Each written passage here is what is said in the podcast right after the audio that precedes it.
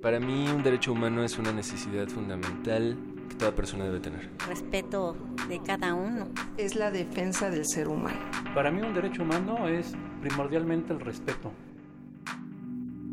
Derecho a debate. En la cultura de la legalidad participamos todos.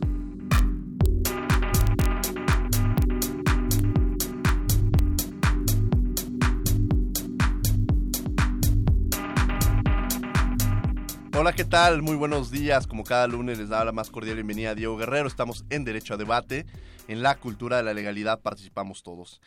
El día de hoy nos sentimos muy honrados ya que le vamos a hacer un programa especial, un programa homenaje al doctor eh, Héctor Fixamudio, quien es un gran, gran académico, una persona que cuando hablamos de derechos humanos, que cuando hablamos de materia jurídica, que cuando hablamos de constitucional, obligadamente tenemos que mencionarlo. Y creo que este programa, en relación también a lo que representa el 12, estamos el día 12 de diciembre, hace dos días fue el Día Internacional de los Derechos Humanos, decidimos hacer este pequeño homenaje a nuestro querido, querido doctor Héctor Fixamudio. En la conducción el día de hoy me acompaña una estudiante, Bianca Bolaños, quien es estudiante de la Facultad de Derecho, la materia prima de este programa. Bianca, un placer tenerte el día de hoy aquí en Derecho Debate. Muchas gracias, Diego, por la invitación en el marco de los derechos humanos y hoy 12 de diciembre estamos muy estoy muy honrada de estar en este programa para conmemorar al doctor Héctor Fixamudio. Pues muchísimas gracias y, y bueno, antes que antes de empezar este programa, el día de hoy se va a entregar a las 12 del día a la Comisión Nacional de Derechos Humanos entrega el Premio Nacional de Derechos Humanos y por su distinguida labor en la promoción efectiva y en la defensa de las garantías fundamentales de las comunidades y pueblos indígenas, se le va a entregar al sociólogo eh, y antropólogo Rodolfo Stavenheim eh, Baum recibirá eh, desde luego este, este premio post-mortem y es el Premio Nacional de los Derechos Humanos. Este premio se va a entregar a las 12 del día en la residencia oficial de Los Pinos, en compañía del presidente de la Comisión Nacional de Derechos Humanos, en, eh, junto con el presidente de la República, Enrique Peña Nieto. Bueno, pues bueno, este va a ser el Premio Nacional de los Derechos Humanos 2016.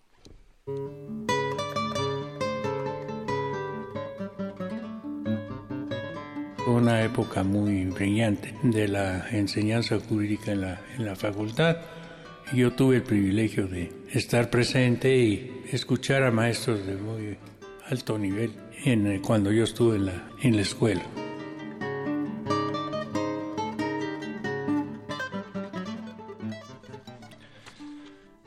Bueno, estábamos escuchando eh, parte de una de la, de la conversación que tuvimos con el doctor Héctor Fixamudi, algunas de las frases que, él nos dijo.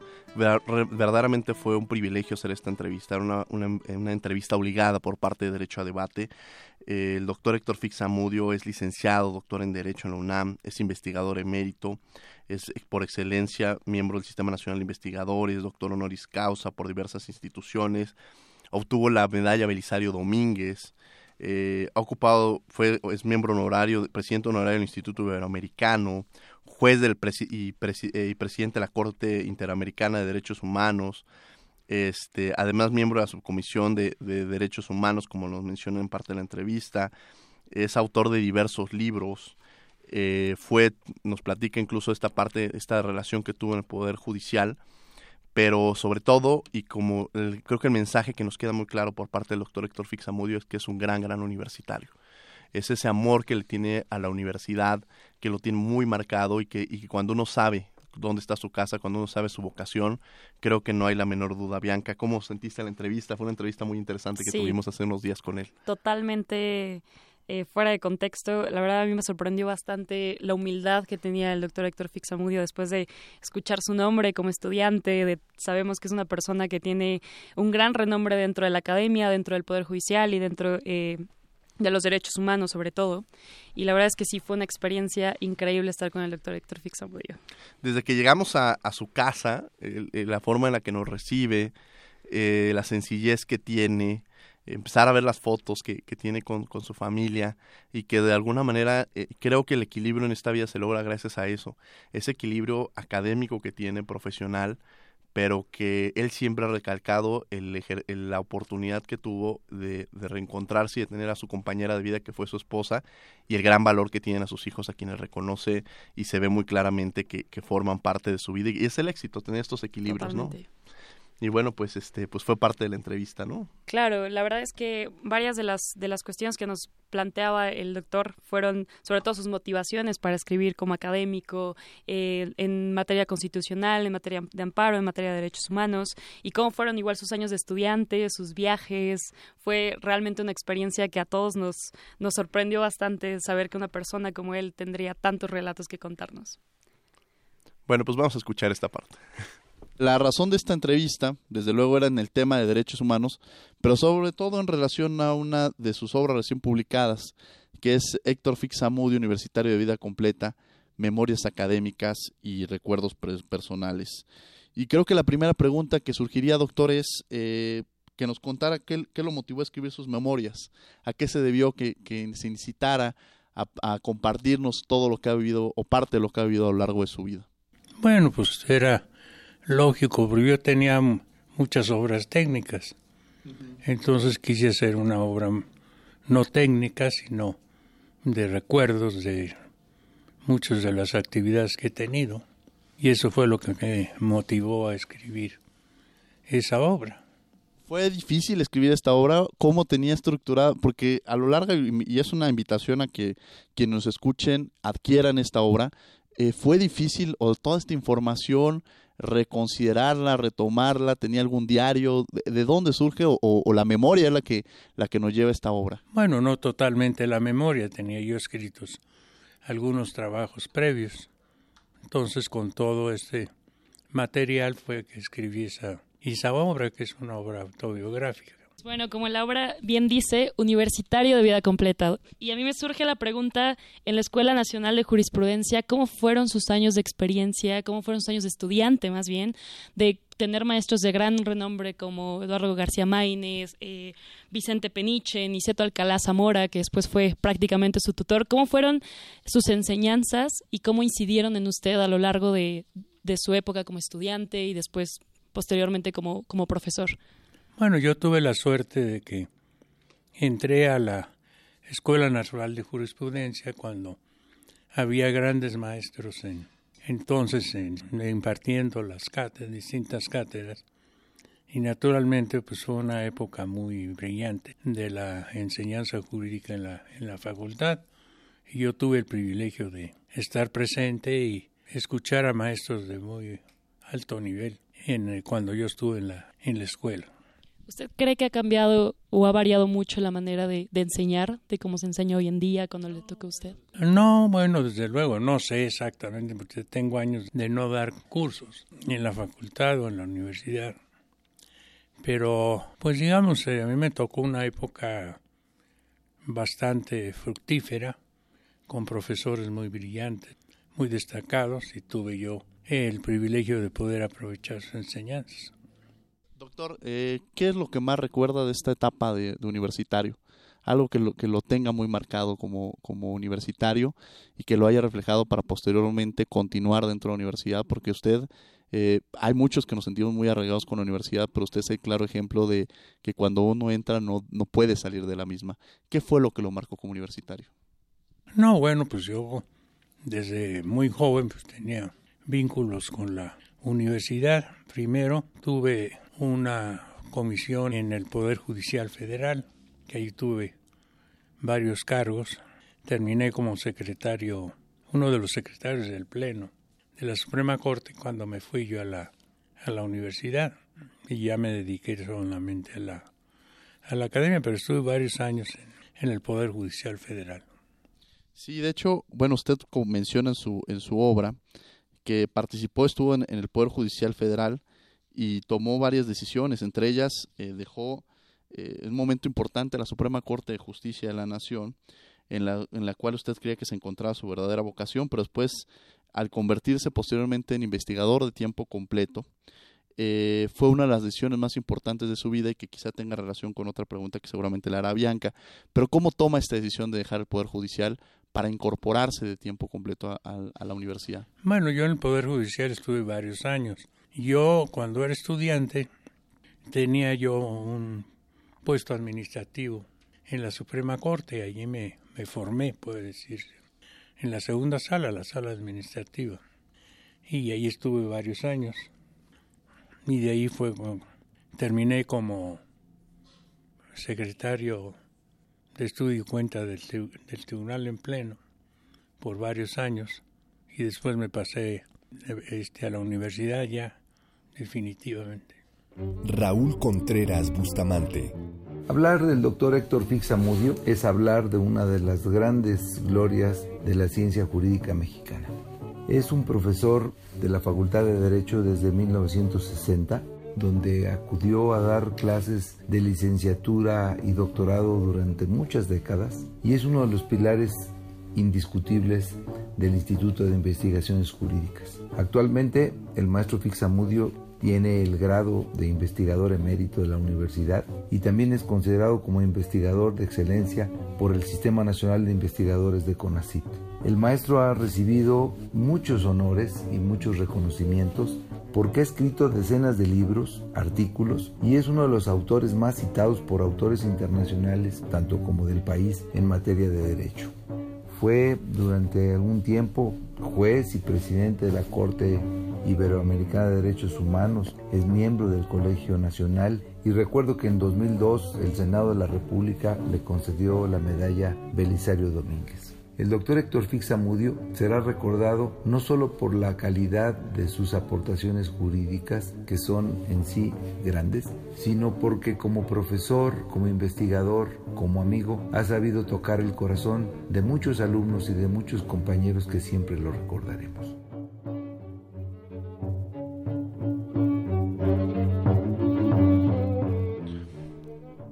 Bien, esta fue parte de la entrevista que hemos tenido con el doctor Héctor Fixamudio y al final tuvimos eh, algunas palabras del doctor Raúl Contreras Bustamante, quien es director de la Facultad de Derecho y que hace, habla del amplio currículum que tiene el doctor en estos breves minutos, pero también habla sobre esta parte humana, como lo hemos mencionado anteriormente, ese, ese corazón, esa, esa forma en la cual este se, se emerge con la forma en la que se relaciona el doctor Héctor Fixamudio. Efectivamente lo recordamos y lo tenemos muy presente por sus obras, pero también lo tenemos siempre presente por su calidad humana, que es parte y esencia de él. Yo lo he llegado a ver con él y también con su... He tenido la oportunidad también de estar cerca de Héctor Fixfierro, a quien también escucharemos más adelante, que tiene esa sensibilidad heredada del padre, ¿no? Y pues le agradecemos al doctor Raúl Contreras Bustamante la participación eh, que ha tenido con nosotros. Y en, ya lo tuvimos en alguna ocasión en un programa y estas palabras de, él sobre el doctor Héctor Fixamodio Bianca. Pues muy bien, igual una de las partes que a mí me sorprendió muchísimo del, del doctor en, en, la entrevista fue la parte de cómo saltar del, del Poder Judicial a la academia y cuáles fueron las motivaciones que él tuvo para esto, Diego. Y la verdad es que eh, a mí me sorprendió bastante que de, repente él decidiera voy a dejar la Suprema Corte para irme a la academia y cuáles fueron las motivaciones. Eso tiene mucho que ver con las decisiones que tomamos hoy en día los jóvenes de decir, bueno, ¿ya qué me voy a dedicar? Si la academia, el Poder Judicial, si lo privado, si lo público. ¿Tú cómo ves, Diego? ¿Cómo estuvo la entrevista? Incluso lo, lo platicábamos al final este, de, de la entrevista con, con, Bianca, que a veces uno no tiene definido hacia dónde está dirigido su, su destino o qué es lo que debe hacer. Y creo que el doctor Héctor Fixamudio manda un mensaje muy claro a los jóvenes que Totalmente. es entender, encontrar su vocación, saber qué es lo que quieres hacer en la vida, qué te apasiona en la vida y luchar por eso. O sea, no importa cuando él maneja el escenario de que le, de que le dice eh, a su esposa la propuesta de que se vaya a la, a la academia, que es lo que le apasiona, que va a ganar la mitad de lo que ganaba y bueno, eh, en ese escenario eh, ella está dispuesta a hacerlo, ¿no? Pero bueno, la entrevista nos da para, para muchas cosas, ¿verdad, Bianca? Claro que sí, sobre todo porque eran, la academia en ese entonces era algo totalmente nuevo, algo que muy poca gente se atrevía a hacer, sobre todo en la universidad, y creo que el doctor lo sabió manejar, lo supo manejar muy bien, y pues vamos a ver cómo está esta cápsula de la entrevista.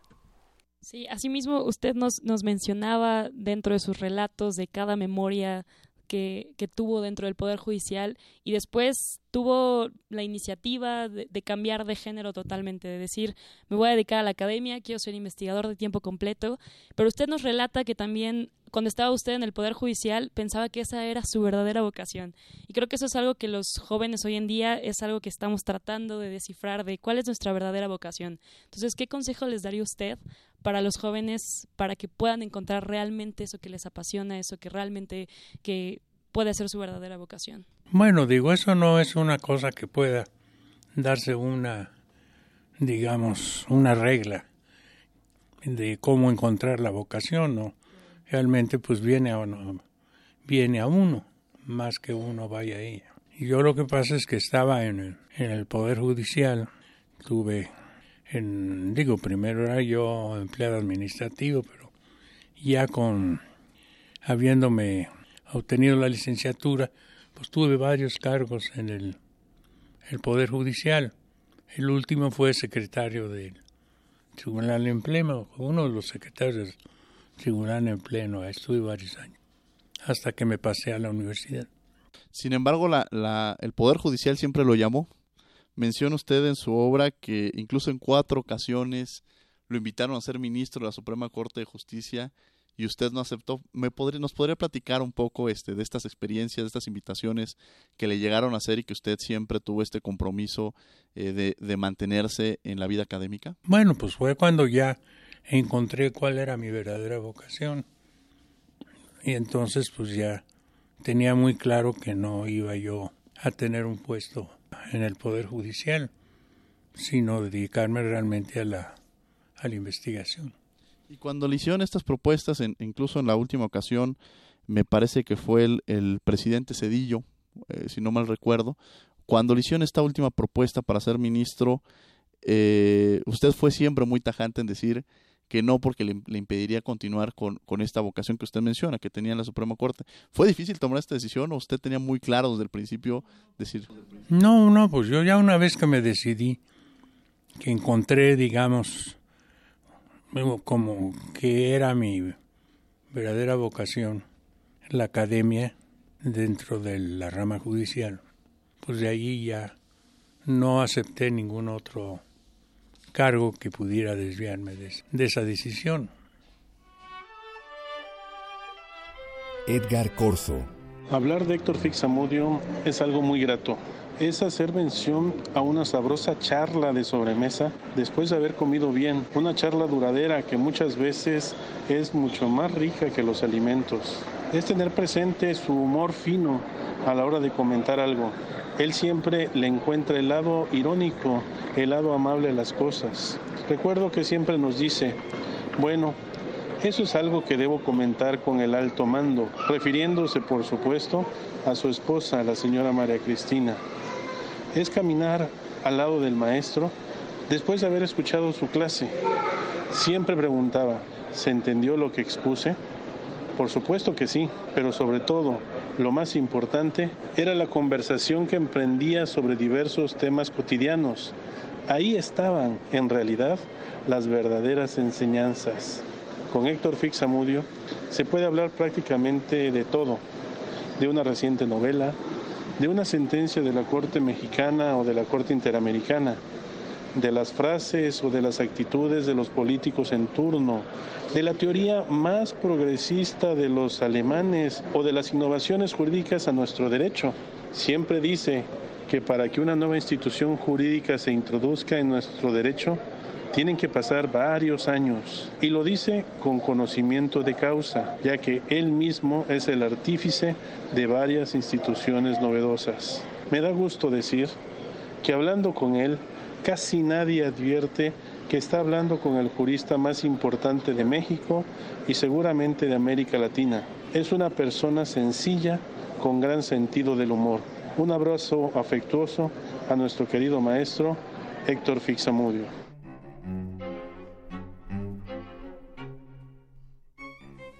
Escuchamos la voz de Edgar Corso, quinto visitador general de la Comisión Nacional de Derechos Humanos, quien también ya estaba con nosotros aquí en el programa y que hace referencia del doctor Héctor Fixamudio. Bianca. Bueno, y ahora vamos a escuchar una cápsula sobre los retos que, que, enfrentó el doctor al frente del aquel entonces Instituto de Derecho Comparado y que hoy es el Instituto de Investigaciones Jurídicas de la UNAM, cuáles fueron realmente los, las dificultades que tuvo y vamos a, a ver su experiencia. Escuchemos ya dentro de la academia y, y a cargo de, de, la dirección del Instituto de, de, Derecho Comparado en aquel entonces y después el ahora Instituto de Investigaciones Jurídicas, usted como director nos mencionaba hace rato que estábamos platicando que cuando uno es director se tienen que hacer más tareas administrativas, más tareas burocráticas y le dejan realmente al investigador poco tiempo para dedicarse a lo que realmente le gusta, estar en las bibliotecas, escribir, eh, seguir inspirándose para, para seguir haciendo obras. ¿Cuáles fueron los grandes retos que usted enfrentó a cargo de la dirección del Instituto de Derecho? Bueno, yo no tenía, cuando me incorporé al instituto, no tenía ninguna intención de ocupar la dirección, pero resulta que me, vi obligado porque la mayoría de los miembros del instituto entonces eran profesores españoles. Y, para ser director se necesitaba ser mexicano por nacimiento. Entonces, pues, llegó un momento en que tuve que aceptar la dirección, no por gusto, sino por necesidad. Era muy pequeño el instituto. ¿Cuántos investigadores había en ese entonces, doctor, cuando se toma la rienda del Instituto de Derecho Comparado? Pues eran cinco o seis. Cinco o seis investigadores. Sí, digo que estaban permanentemente. Había un grupo como de seis o siete que eran, digamos, adjuntos, que tenían diversas tareas, pero no estaban dedicados plenamente a la, a la academia. Y en esa experiencia usted tuvo eh, a bien encontrar a un joven talentoso que lo invita a que colabore con usted como secretario académico, Jorge Carpizo. Sí, claro. Cuando a mí me nombraron director, el primero que pensé como secretario, futuro secretario, fue Jorge Carpizo. Jorge Carpizo entonces era becario de la, de la coordinación de humanidades, estaba por recibirse entonces, cuando a mí me dieron la dirección, cosa que no esperaba yo, pero que me llegó. Entonces, este, porque para ser director se necesita ser mexicano por nacimiento. Y la mayoría de los miembros del instituto eran profesores españoles. No podían ocupar la dirección, así es que me tocó a mí. Pedro Salazar. El maestro Héctor Fixamudio es un referente moral y académico hacia el Instituto de Investigaciones Jurídicas y desde el Instituto de Investigaciones Jurídicas hacia la Academia Nacional e Internacional. Su obra, fundamentada en un rigor técnico indiscutible y orientada al estudio del derecho comparado en distintos ámbitos de los estudios jurídicos, pero sobre todo en materia procesal y procesal constitucional, constituye y seguirá constituyendo un referente obligado para comprender al derecho público en México y en el mundo. Su visión universalista, su apertura a las ideas provenientes de otras latitudes y su compromiso cívico han hecho y seguirán haciendo del maestro Fixamudio una referencia obligada, una referencia moral, una referencia jurídica y una referencia intelectual. Muy bien, escuchamos la voz del doctor Pedro Salazar, quien es ahora el director del Instituto de Investigaciones Jurídicas. Y bueno, nos habla acerca del referente cultural y sobre todo jurídico e intelectual que fue fuera y dentro del instituto el doctor Héctor Fixamudio. Diego. Sí, en esta escuchamos a, Pedro y también escuchamos esta eh, relación que tuvo con el doctor Jorge Carpizo y en el cual desde luego lo recuperamos de las memorias de este gran jurista y este gran universitario. Y bueno, vamos a seguir escuchando la entrevista del doctor Héctor Fixamudio. ¿Cómo fue su relación con, eh, a lo largo de su vida que ahí se, se forja? Pero platíquenos de esta relación que tuvo tanto con Jorge Carpizo y con otro joven que más adelante eh, estuvo participando con usted y que ya lo hemos tenido en los micrófonos de este programa, que también hacía referencia de su relación con usted, que es el doctor Diego Valadez, con quien incluso ya es miembro del, eh, en, en, conjunto son parte del Colegio Nacional, pero algunas anécdotas con el doctor Carpizo y algunas anécdotas que nos pueda platicar con el doctor Diego Valadez. Bueno, pues pueden ser muchas, ¿no? Es un poco difícil porque tuvimos contacto mucho tiempo. Jorge Carpizo y Diego Valadez son más o menos de la misma generación. Entonces, cuando yo llegué de director, Jorge Carpiz estaba por recibirse, de graduarse de la licenciatura. Entonces, lo que hice yo fue pedirle al entonces rector que yo proponía como secretario a Jorge Carpizo y le faltaba nada más unos trámites para obtener el título. Pues que aceptara mi propuesta y lo nombrara cuando tuviera el título y así hizo el doctor, el ingeniero Barrosierra, tuvo esa paciencia y ya lo nombró cuando obtuvo el título. Diego Baladés. Todos los admiradores del maestro Fix aplaudimos la aparición de sus memorias porque contienen no solo el testimonio de un gran jurista, sino también el de un gran universitario. El maestro Fix ha construido páginas formidables y fundamentales del derecho mexicano, pero también ha contribuido a llenar las páginas más intensas de la vida contemporánea de la Universidad Nacional Autónoma de México. El testimonio que nos ofrece en sus memorias es, además de un recuerdo, una muestra de la entereza y de la vitalidad de un gran universitario.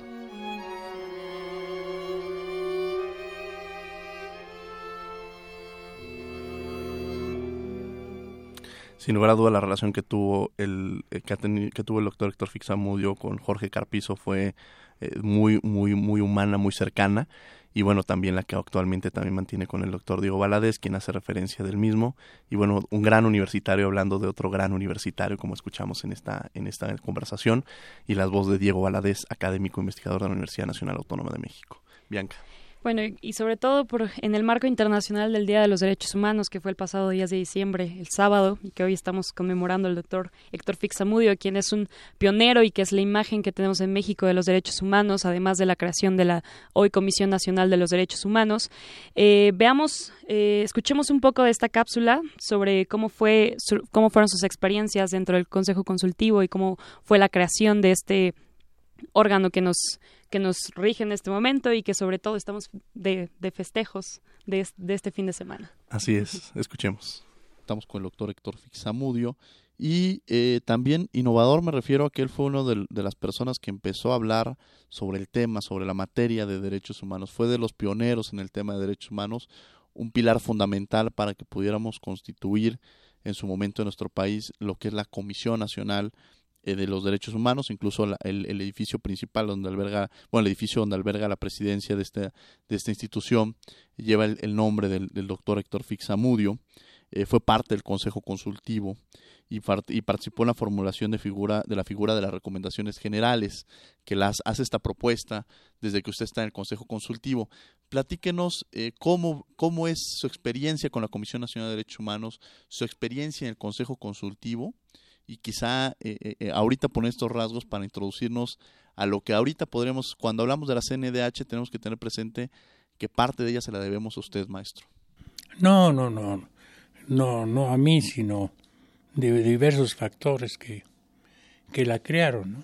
no, no, no es que yo haya sido el, el autor de la creación de la comisión, sino que había varios factores que conducían a esa esa solución. ¿Recuerda los inicios de la Comisión Nacional de los Derechos Humanos, doctor? Sí, claro, fue una, un inicio modesto, con pocas personas, y afortunadamente a mí me nombraban presidente como director del instituto.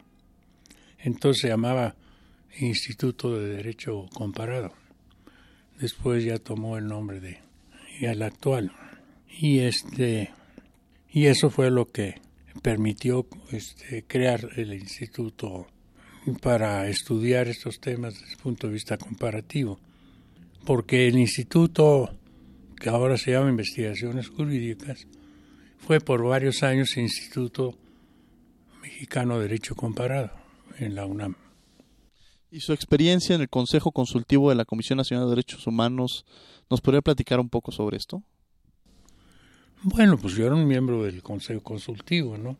Entonces, pues participamos en las discusiones y, en hacer propuestas para, para mejorar la institución.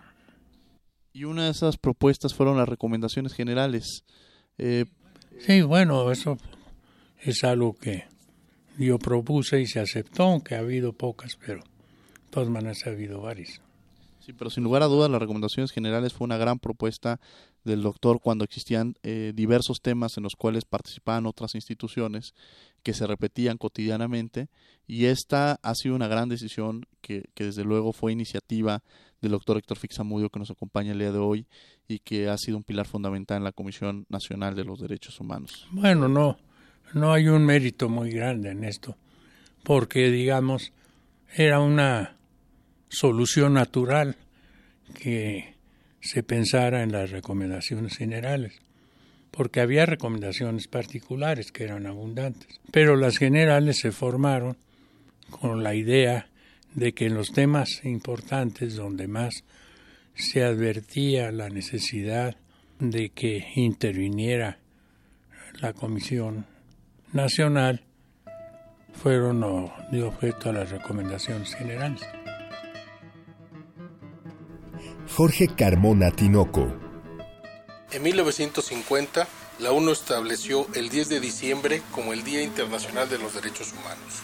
¿Qué mejor fecha para reconocer la labor de un mexicano ejemplar, el doctor Héctor Fixamudio, quien ha dedicado su vida al fortalecimiento de la protección de los derechos humanos, desde su labor en el Poder Judicial de la Federación, en importantes órganos públicos internacionales en la ONU, como presidente de la Corte Interamericana de Derechos Humanos y por cerca de seis décadas como profesor e investigador universitario. El doctor Fixamudio ha sido un incansable impulsor de instituciones a favor de los derechos de la persona tarea que ha compartido con otros grandes juristas como el doctor Jorge Carpizo.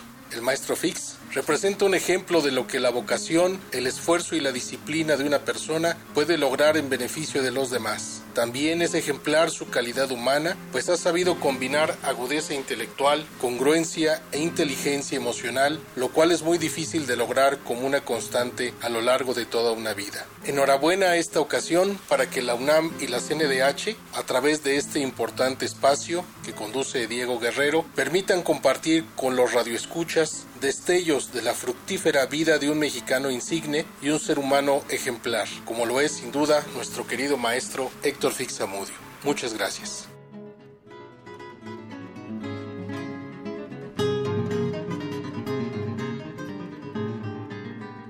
Un hombre destacado en materia de derechos humanos, el doctor Héctor Fixamudio. Al final escuchábamos precisamente los comentarios eh, sobre, ese, sobre ese tema de Jorge Carmona Tinoco, sexto visitador general de la Comisión Nacional de los Derechos Humanos, para recordar el labor precisamente en este homenaje que le hacemos 12 de diciembre, en un día importante en materia de derechos humanos. Participe con nosotros, estamos en Facebook en Derecho a Debate, en, Twitter estamos en arroba Derecho a Debate, llámenos 55 36 43 39. Estamos hablando del doctor Héctor Fixamudio, el día de hoy me acompaña en los micrófonos Bianca Bolaños. Bianca, seguimos con esta entrevista que fue muy, muy, muy, entre, muy eh, diversa sobre los temas que nos abordó y que nos, y que nos permite conocer a un destacado académico, pero sobre todo un gran ser humano. Claro, desde, desde su vida personal hasta su vida académica, el doctor Héctor Fixamudio siempre ha sido una persona que nos ha inspirado a estudiantes y a, y a, todas las personas que nos dedicamos a los derechos humanos a seguir fomentándolos. Y sobre todo, eh, conozco muy bien la relación que tiene con Luis Raúl, González Pérez, quien es ahora el director de la Comisión Nacional pues de los Derechos Humanos. Y bueno, tú has de conocer mejor, Diego, cómo es la pues relación. Esto fue muy bonito porque yo le tengo un gran afecto a Luis Raúl González Pérez, presidente de la Comisión Nacional de Derechos Humanos. Esta es una coproducción junto con la CNDH. Y esta relación que han tenido, esta cercanía que, que, que han marcado, eh, Luis Raúl siempre lo ha dicho que es un gran maestro y el gran maestro en todo el contexto de la palabra. Y quisimos preguntarle también al doctor Fixamudio sobre esta relación que guardan ellos dos. Escuchemos. Y usted conoció desde muy joven incluso al, titular ahorita de la comisión, a Luis Raúl González Pérez, que incluso aquí en su obra menciona que cuando con su relación que tenía con el doctor Ernesto Cedillo, usted tuvo bien eh, considerarlo para que llevara las investigaciones del caso Colosio. Pero lo vincula, eh, de hecho, cuando uno platica con, con el propio Luis Raúl, siempre entraña, y lo menciona usted como un gran maestro. Bueno, pues digamos, es una cosa del afecto, ¿no? Yo nunca he sido un gran maestro, simplemente un profesor. Entonces, pues es generosidad de ¿Y cómo ve ahorita la Comisión Nacional de los Derechos Humanos? Bueno, pues yo veo que está en un buen periodo. La encabeza Luis Raúl, que siempre ha sido una persona muy positiva, y pues está trabajando bien y emitiendo recomendaciones generales también. Luis Raúl González Pérez. Hablar del maestro Fix Amudio es hablar de una institución de los derechos humanos. El maestro Fix es precisamente impulsor de el órgano protector de derechos humanos junto al y además fue de los pioneros precisamente en impulsar la conceptualización de los derechos humanos en el país y destacar la importancia de los mismos. Le debemos al maestro Fix mucho de lo que hoy es el avance en la materia. Mi reconocimiento a tan destacada figura mi querido maestro Fixamudio.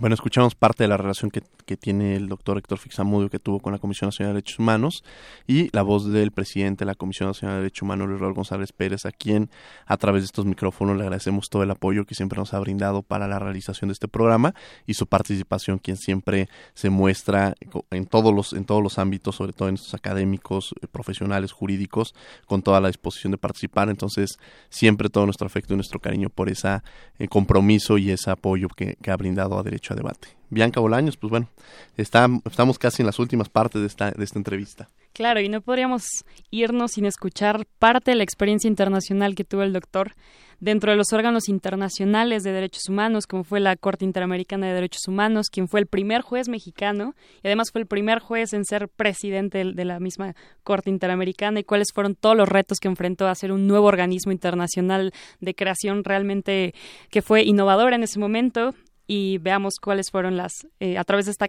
de esta cápsula, veamos cuáles fueron los retos que enfrentó el doctor Héctor Fixamudio. Pues bueno, hemos, hemos visto mucho la gran incidencia que ha tenido el querido maestro don Héctor Fixamudio dentro del ámbito nacional, dentro de la creación de muchísimas instituciones, dentro de la, de la Comisión Nacional de los Derechos Humanos. Pero a mí me llama mucho la atención el caso en el ámbito internacional. ¿Cuáles fueron sus experiencias como juez de la Corte Interamericana de Derechos Humanos, en la Subcomisión de Derechos Humanos en Ginebra? ¿Cuáles fueron las experiencias que usted tuvo y cuáles fueron las impresiones que usted se llevó de estos órganos jurisdiccionales? Bueno, en primer lugar, a mí me nombraron miembro de la Corte Interamericana hace bastantes, bastantes años cuando empezaba la institución. Y ahí estuve pues varios años, en diversos cargos en la comisión. Y pues entonces pues, nos tocó emitir varias recomendaciones generales, desde luego muchas recomendaciones particulares, y empezó a desarrollarse una serie de principios de, necesarios para, digamos, darle contenido a la recomendaciones particulares de la comisión. Y doctor, cuéntanos, ¿le fue difícil? Usted nos comenta que, que fue un organismo que era de recién salida, que era un organismo de, de una creación realmente muy nueva. Y, y al ser un organismo internacional con normas internacionales y usted viniendo de una cultura más del, del, derecho procesal, del derecho mexicano, ¿le fue difícil adaptarse a, a este tipo de, de, recomendaciones, a este tipo de procedimiento ante la Corte Interamericana de Derechos Humanos? Bueno, desde luego que sí, pero yo tuve la ventaja de que estuve primero en la, en la Corte Interamericana y después este, me nombraron en Ginebra, en las Naciones Unidas, ¿no? Como parte de los comisionados de derechos humanos. Ahora pues eso ha desaparecido porque antes teníamos una subcomisión de derechos humanos y tenía una estructura bastante sólida con numerosos miembros, subcomisiones, etc. Pero a partir de la reforma de Naciones Unidas de 1998, pues se disolvió la, se suprimió la subcomisión y nada más se crearon, bueno, se dejaron algunos cargos de comisionados que están, pues no están realmente estableciendo o no, no está funcionando una verdadera comisión. Y a eso, pues, ya no, digo, retrocedimos en este, en este campo. Y, y en este, bueno, ya que estamos hablando un poco del sistema interamericano, ¿usted qué le parece esta separación que hay territorial meramente de la comisión y de la corte, que la corte está justamente San José, Costa Rica, y la comisión está en Washington. ¿Cree que tenga que haber un acercamiento más institucional en el cual tengan que estar las dos en la misma sede, como sucede en otros organismos? Bueno, eso se ha propuesto, yo mismo lo he propuesto varias veces. Pero como la OEA, la, pues digamos quien realmente manda en la OEA los son los Estados Unidos, no quieren que la, la comisión se vaya a San José para reunirse con la Corte, sino que esté en Washington para ellos tener mayor intervención. ¿Y usted consideraría que sería mejor que los dos estuvieran juntos en un solo lugar? En un solo lugar, desde luego como es la, el sistema europeo. Sergio García Ramírez. El doctor Héctor Fixamudio es uno de mis más antiguos, queridos y respetados amigos. He tenido la fortuna de tratarle a lo largo de varias décadas y en el curso de por lo menos 50 años.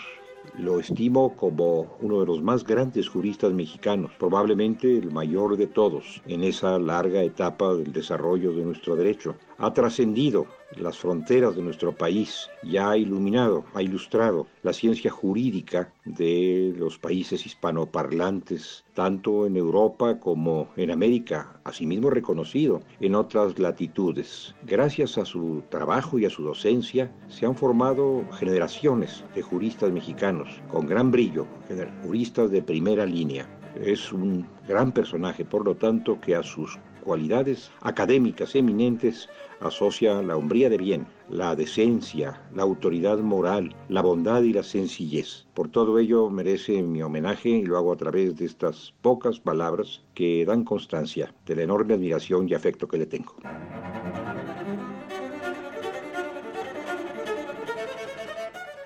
Sin lugar a dudas, el doctor Sergio García Ramírez describe perfectamente las cualidades que cumple el doctor Héctor Fixamudio y sobre todo el, comparten mucho mucha relación sobre todo en este sistema interamericano donde los dos han tenido diversas funciones, ¿no? Y bueno, Bianca, seguimos con esta entrevista, ya estamos en los últimos minutos de la misma. Claro que sí, y nos vamos a ir más con el papel del maestro en la Universidad Nacional Autónoma de México, sobre todo porque recordemos que el doctor Héctor Fixamudio estuvo en la Escuela Nacional de Jurisprudencia y ahora que es la ciudad universitaria, creo que a todos nos surge esa duda de cómo han cambiado las, las formas de, enseñarse el derecho y cuáles son los nuevos retos que enfrentan los maestros hoy en día, sobre todo la docencia de, crear abogados eh, más críticos que se interesan más por temas como son los derechos humanos y sobre todo cómo le cambió la forma de, de estudiar derecho y vamos a escuchar esta cápsula del doctor.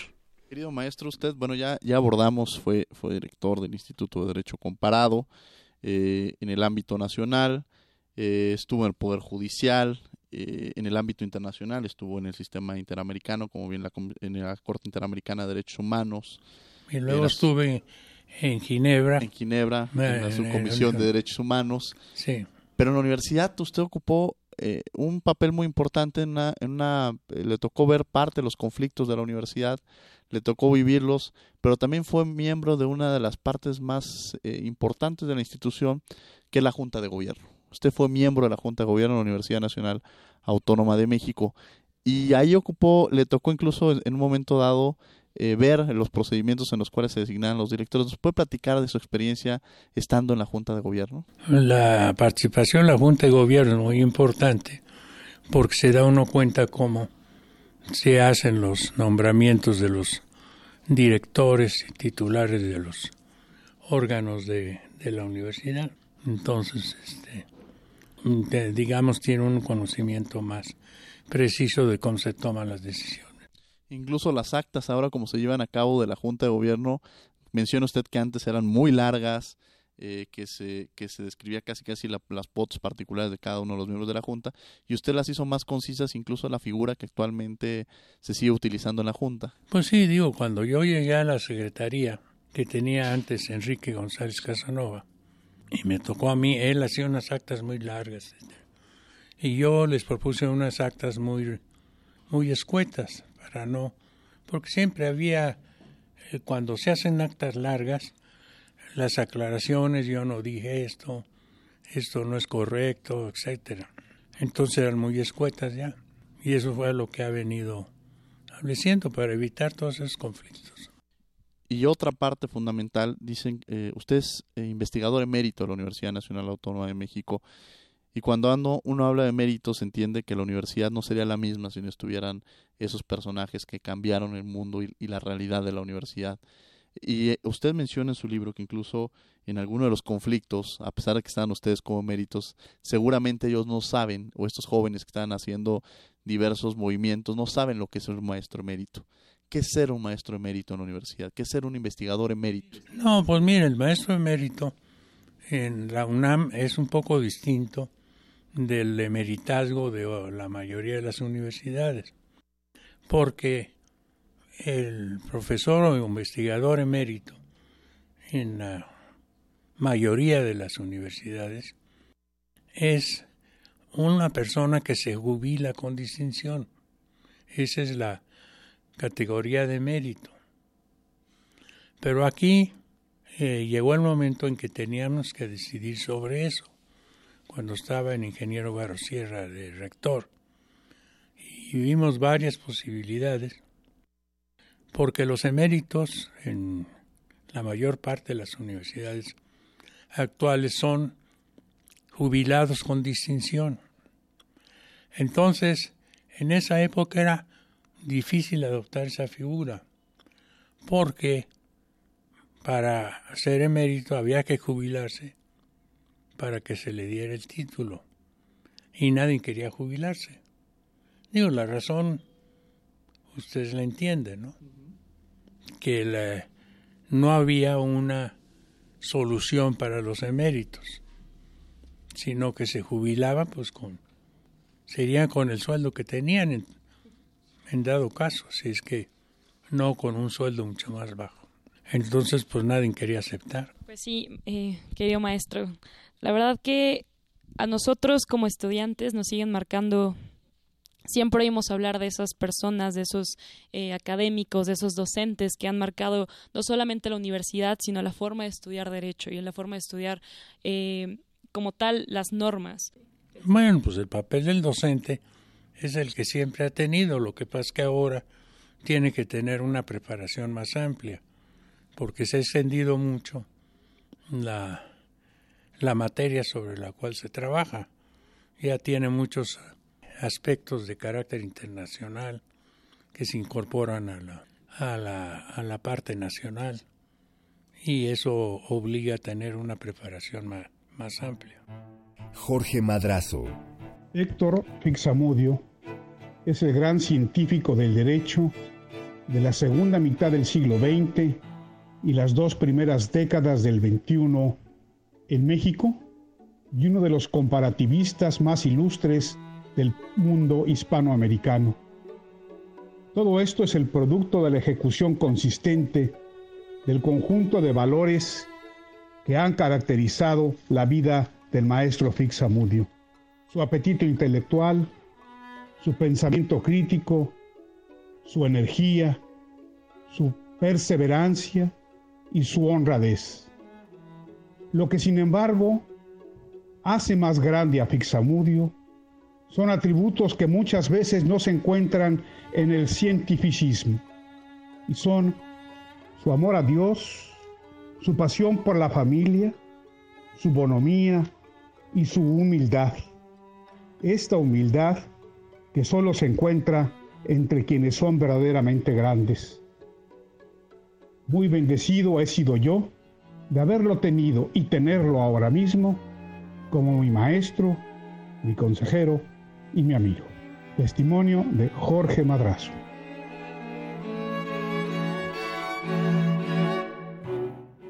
Escuchamos parte de lo que nos comenta el doctor Jorge Madrazo, quien fue el segundo presidente de la Comisión Nacional de Derechos Humanos y quien también fue director del Instituto de Investigaciones Jurídicas de la Universidad Nacional Autónoma de México. Y bueno, eh, sin lugar a dudas, él hace esta referencia del, doctor Madrazo que nos obliga sobre todos esos valores que enmarcan al universitario y que enmarcan, forman parte de la esencia del doctor Fixamudio. Eh, Bianca. Claro, y sobre todo porque con esa humildad que caracteriza al doctor, nos mencionó muchos de los consejos que él daba para los estudiantes que, que nos están escuchando, eh, de cómo encontrar sobre todo la vocación y cómo ser de esos futuros abogados con un espíritu crítico, como lo mencioné hace rato, y también de ese amor a la universidad y ese amor eh, que se le puede tener a, esta, a esta profesión en el tema de derechos humanos. Y vamos a escuchar eh, la cápsula de su experiencia. y en el tema de derechos humanos, ¿usted cree que que hace falta crear desde, desde las aulas de la universidad, desde el que el propio docente sea el, que empiece a generar esa, ese interés por los derechos humanos, ese interés por los organismos internacionales, por las comisiones. ¿Usted cree que desde las aulas tiene que iniciar? No, pues desde luego, y eso existe. Digo, poco a poco se ha ido extendiendo la materia de, de estudio de los derechos humanos y del ámbito nacional se ha pasado al internacional. Ya me lo mencionaba Bianca sobre esta, esta propuesta para los, los investigadores, pero eh, ¿qué consejo usted le daría a los abogados que nos están escuchando? Aquellos estudiantes, bueno, primero los estudiantes que están estudiando Derecho, ¿qué, qué consejo les daría uno, un hombre con una gran experiencia como usted? ¿Qué consejo le daría a los abogados que ahorita están ejerciendo? ¿Cuál sería el consejo que usted les daría, doctor? Bueno, pues lo, lo que pasa es que se compenetren más de la función que deben realizar y sobre todo con espíritu crítico para ir avanzando un poco. Porque en México no asisten instituciones profesionales muy sólidas como existen en otros países. Si usted ve en Estados Unidos la American Bar Association, que abarca todo el, el país y que tiene una organización muy sólida, es la que dicta los los aspectos básicos de la de los estudios y las eh, la información que deben dar los colegios y barras de abogados. Claro, sobre todo porque hasta usted se autodefine como universitario de vida completa. Y eso es algo que, que lleva usted marcado y que lleva usted muy latente en, en, en ese amor a la universidad y en ese y, y, en esa trascendencia que ha tenido usted siendo un maestro emérito y siendo un académico que va a marcar generaciones. Bueno, eso es un poco optimista de, de, su parte.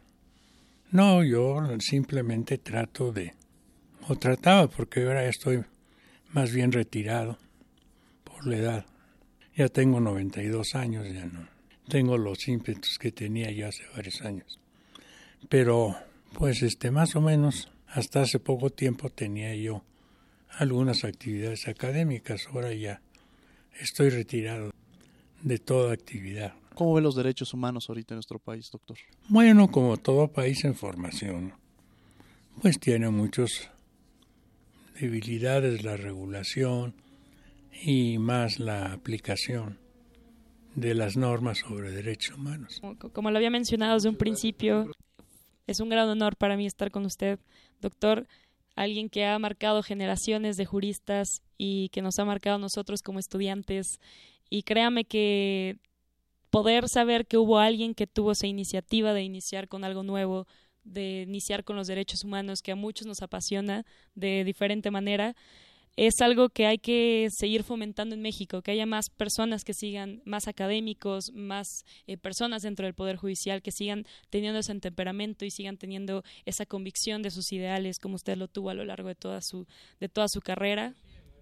No, pues sí, hay varias personas que están en ese, trabajando en ese campo, no, no solamente, no solamente unos cuantos, sino hay varios que están en ese campo y que están profundizando sobre los derechos humanos y su protección.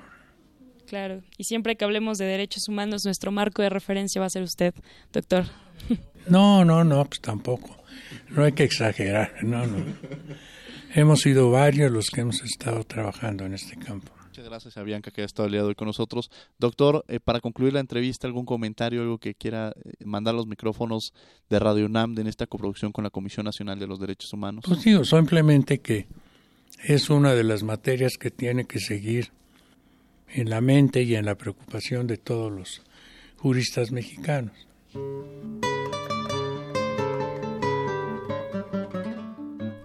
Héctor Fix Fierro.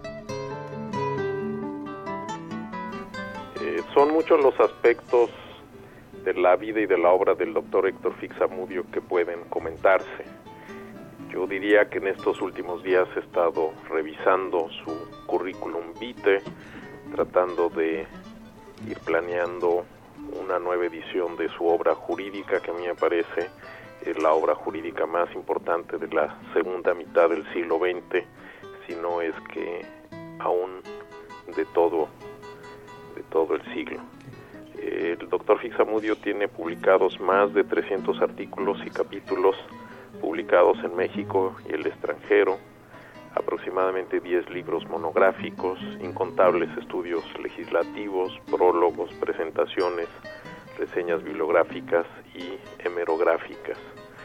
Se ve que esta obra se inicia en el año 1956 con la publicación de sus primeros artículos y va acelerando su ritmo hasta que en los años 80 y 90 realmente comprende un número muy importante de trabajos. Esto revela una gran disciplina, una gran laboriosidad. Pero yo quisiera insistir en el aspecto de que el doctor Fixamudio fue pensando en muchas de las reformas importantes que se hicieron a partir de los años 90, ya desde los años 60. El Ombudsman, el Tribunal Constitucional, la carrera judicial, el Consejo de la Judicatura son algunas de las instituciones que él fue estudiando con su eh, perspectiva comparativa y pensando que en algún momento iban a ser instituciones importantes para recibir e implantar en México. De manera que el derecho mexicano actual, en alguno de sus sectores, no podría entenderse sin la obra precursora del doctor Héctor Fixamudio. Bien, esta fue la voz de Héctor Fixfierro, investigador, hijo del doctor Héctor Fixamodio y sobre todo un gran ser humano. Y bueno, con esto nos despedimos en Derecho a Debate, en voz en cápsula Héctor Castaña, en los controles técnicos Andrés y Ernesto Díaz, en redes sociales Karina Méndez, producción Jessica Trejo, en los micrófonos estuvo Diego Guerrero y Bianca Bolaños. Y agradecemos a todas las personas que participaron en este programa. Vamos a, no olviden que nos escuchamos de ley el próximo lunes a las 10 de la mañana. Este fue nuestro último programa grabado. Es nuestro último programa en vivo, perdón. Los siguientes van a ser grabados. Y vamos a despedirnos con estas reflexiones de Alberto Vital, coordinador de humanidades de la Universidad Nacional Autónoma de México. Muchas gracias por esta participación y nos escuchamos el próximo año.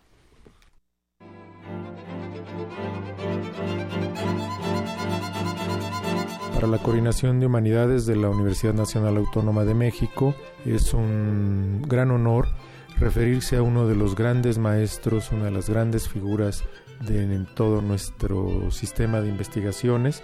Me refiero al doctor Héctor Fixamudio del Instituto de Investigaciones Jurídicas. Él es un ejemplo de vocación por la investigación, de trabajo universitario, fue director del instituto, entre otras tareas, y ha dejado una huella muy importante como uno de los grandes juristas mexicanos. Hay que decir que por su talento y su seriedad y su vocación de trabajo, muy tempranamente pudo haber tenido en el ámbito judicial y político una destacada función como ministro de la Suprema Corte de Justicia a una edad relativamente temprana y eh, tomó la decisión de volcarse hacia la investigación, una vocación que según cuenta él mismo en una entrevista, fue el gran maestro, el gran jurista español Alcalá Zamora, quien lo llevó a la investigación. Él cuenta con sus palabras, nos dice, yo estaba en el Poder Judicial inmerso en la carrera y él me fue atrayendo a la investigación y a la docencia. Es decir, me formé con él durante varios años y después tomé la decisión vocacional de dedicarme a esta actividad. Entonces se desarrolló primero en una forma paralela. Estaba a la vez en la Corte Suprema y en la universidad y después ya me dediqué totalmente a este campo y ya no he querido abandonarlo. Es una muestra de una gran vocación como un investigador de nuestra Universidad Nacional Autónoma de México y uno de los orgullos y maestros para todos los mexicanos. Muchísimas gracias. Radio UNAM y la CNDH presentaron Derecho a debate. En la cultura de la legalidad participamos todos.